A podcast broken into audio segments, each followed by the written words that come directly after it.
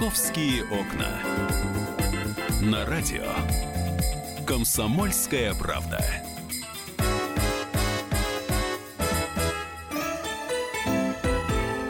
Мы продолжаем за 12 дней до Нового года. Рассказываем о московских событиях, которые обсуждаются в социальных сетях, на сайте «Комсомольской правды», на страницах «Комсомолки» и, конечно, у нас в эфире. Александр Рогоза, специальный корреспондент э, «Комсомольской правды» в студии. Меня зовут Михаил Антонов. И вот эта вот история, о которой уже очень многие говорили, что э, появилась женщина, которая просила выселить онкобольных детей из подъезда, из дома, потому что, дескать, онкология – это заразное заболевание.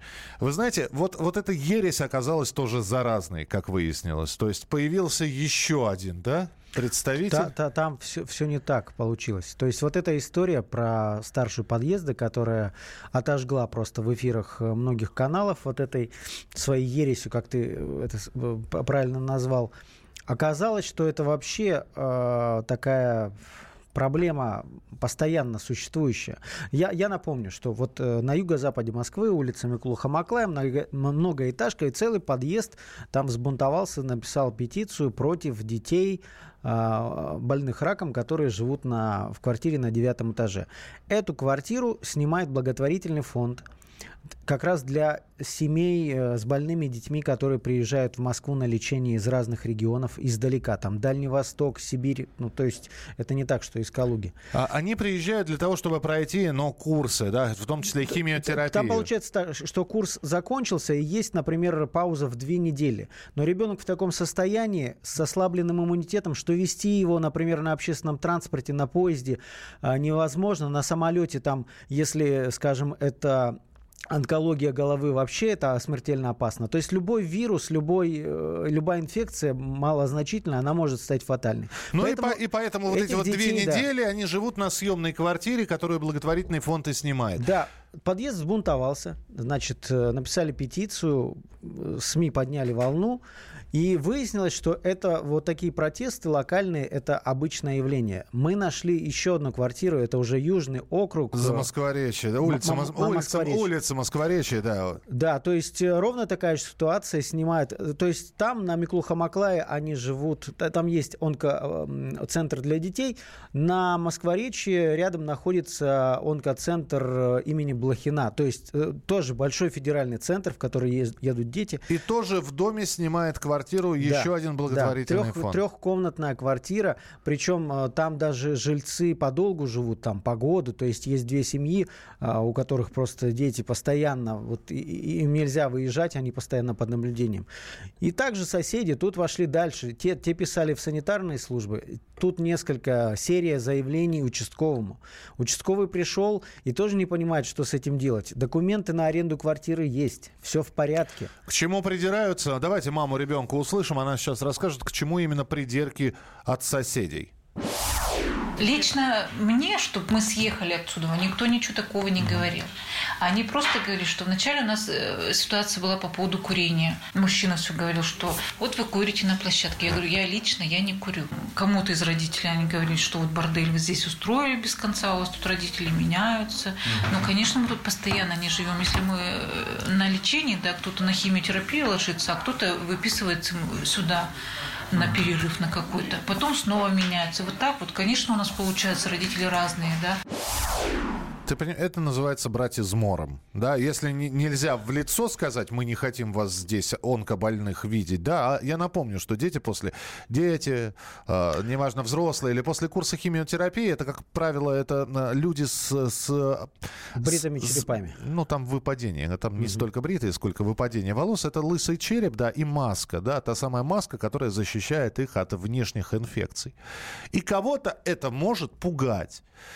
Но вот так вот в лицо подойти и сказать, э, значит, ты мне неприятен. Нет, поэтому называ... начинают из-под тишка. Значит, вы курите, у вас здесь бордель, вы громко слушаете музыку по ночам и так далее и тому подобное. Вот у нас есть еще одна э, запись от директора благотворительного фонда «Спаси жизнь» Юлия Ромейко, которая говорит о том, что такие случаи, они как выяснилось, то есть для нас-то это был шок, когда мы сначала про эту женщину узнали, теперь вот узнали про улицу Москворечья, про юг Москвы, и подумали, господи, неужели такая дремучесть? А оказывается, что эта дремучесть, она была, есть и, как ни странно, будет? Началось давно это уже все. Я уже узнала после того, когда мне участковый звонить стал. То есть сначала мне хозяин говорил, что соседи жалуются, вот он беседы вел, то есть как бы вот постоянно родители сталкивались на личной площадке. Но первый раз вот недели три назад, ну может около месяца, uh-huh. вот, то есть как бы мне позвонили родители сначала, говорит, Юля, это к нам участковый. Конечно, он, как родители рассказывают с их слов, он ну немножечко обалдел, когда зашел к нам и повыходили дети. Ну, то есть он, ну, он немножечко был удивлен, что там больные дети как бы живут. Но поступил сигнал, естественно, он должен был прийти, познакомиться, кто там проживает. Я так думаю, что для всех соседей, то есть это не секрет был, потому что мы живем там с сентября 2017 года, и я так думаю, люди да, уже давно должны догадаться. Тем более консьержка, она нас знает. То есть понятно, что это больные дети, они же лысые в масках, поэтому можно было, наверное, и не выяснять. Ну вот сейчас поступила информация, да, да что вроде как э, все, жители дома на юго-западе, это первое. На Миклуха-Маклая, да. да. Не, больше не хотят выселять больных э, раком. Но это произошло после того, Знаете, как... хочется в ноги поклониться. Спасибо вам большое. Прошла проверка Э, естественно, никто не нашел никаких нарушений, потому что э, квартиры снимаются э, в белую со всеми договорами. Никакого неудобства реального соседям никто не, не доставляет. И просто прошла встреча в управе. Встретились и эти люди возмущенные, и представители фонда, и родители больных детей. Просто людям объяснили, что происходит, почему они так выглядят. И Вроде да, конфликт исчерпан. Но вот по ситуации на юге, там все, наверное, не так безоблачно, потому что фонд а, у них позиция, что если все перешло вот в такой открытый конфликт, э, придется, наверное, съезжать, потому что, ну, ругаться, зачем мне лишние нервы родителям, больных детей, больных, больным детям, которые и так э, в таком состоянии тяжелом. Вот черт То есть, знает, скорее всего, будут съезжать и снимать новую квартиру? Да, да. Они, кстати, вот э, Юлия мне рассказывала историю, что в соседнем подъезде они сначала пытались снять квартиру, и там был второй этаж, так консьержка даже не пускала в лифт этих детей. Э, типа, вы всего лишь на втором этаже ходите пешком. А там, ну, я видел, ну, ре- реально ослабленные химиотерапией Уволить и лечением. к чертовой матери такую консьержку. Так, Это не ее обязанность вообще пускать и не пускать в лифт. Консьержка, она же тоже э, не, не по своей воле. То есть ей жильцы говорят, что что-то у вас тут бардак, а вы, вы как бы типа ответственная у нас тут за порядок в подъезде. То есть вот такая дикость. И на сайте kp.ru очень много комментариев, э, типа, вот вы -то, вам легко рассуждать, вот если бы у вас такой там, типа, маленький хоспис э, в подъезде случился, по-другому бы заговорили, но я не уверен. Ну, во-первых, э, далеко ходить не надо. Во-первых, у нас действительно людей, страдающих онкологией, достаточно много. Иногда не знающих это. И вполне возможно, там в одном подъезде можно встретить не одного, а двух таких людей, которые находятся в той или иной степени заболевания. Это, это во-вторых. В-третьих, э, у меня среди моих знакомых есть э, два зараженных вирусом иммунодефицита. У них ВИЧ. Вот. Э, они говорят, нам в лицо никто, конечно, в спину не плюют, в лицо никто ничего не говорит. Но то, что от нас шарахаются, говорит, ну мы, ну мы же не роботы, мы же видим. Вот, и стараются, значит, после нас руки помыть, да, вот поздоровался и пошел в ванную сразу руки мыть. Вот. И мне кажется, что вот такие подобные истории, ну, хорошо, да, я еще могу, но ведь, ведь э, ну, доступно же все. Ну, откройте вы, не верите интернету, ну, купите книгу, да, не верите книгам, ну, а проконсультируйтесь с врачом, заразна ли онкология или не заразна. Но ведь откуда вот это вот э, ну, мракобесие, это, не, это даже это вот дремучесть. Вот именно дремучесть, когда один сказал, другие поверили, не, не пытаясь разобраться в ситуации. Мне самое обидное, что мне так кажется, что подобные истории они будут продолжаться.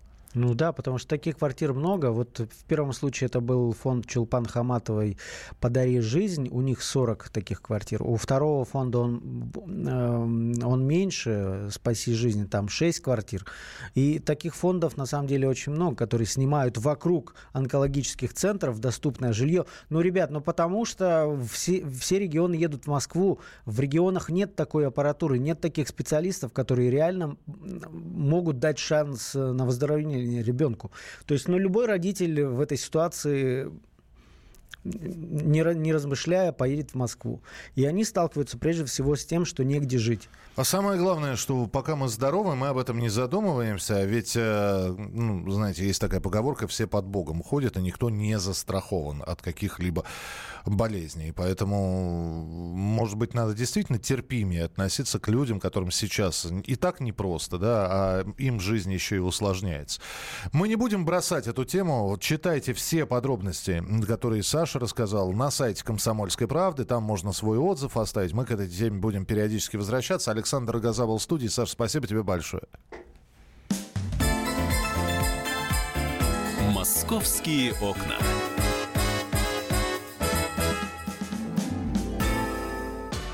Рецепт приготовления лучшего утреннего шоу от Михаила Антонова и Марии Бачениной. Это очень просто. Берем главные темы из интернета. Добавляем щепотку экспертов. Затем обжариваем главную тему желательно с двух сторон. Периодически приправляем все это мнениями слушателей. Иронию и сарказм добавляем по вкусу.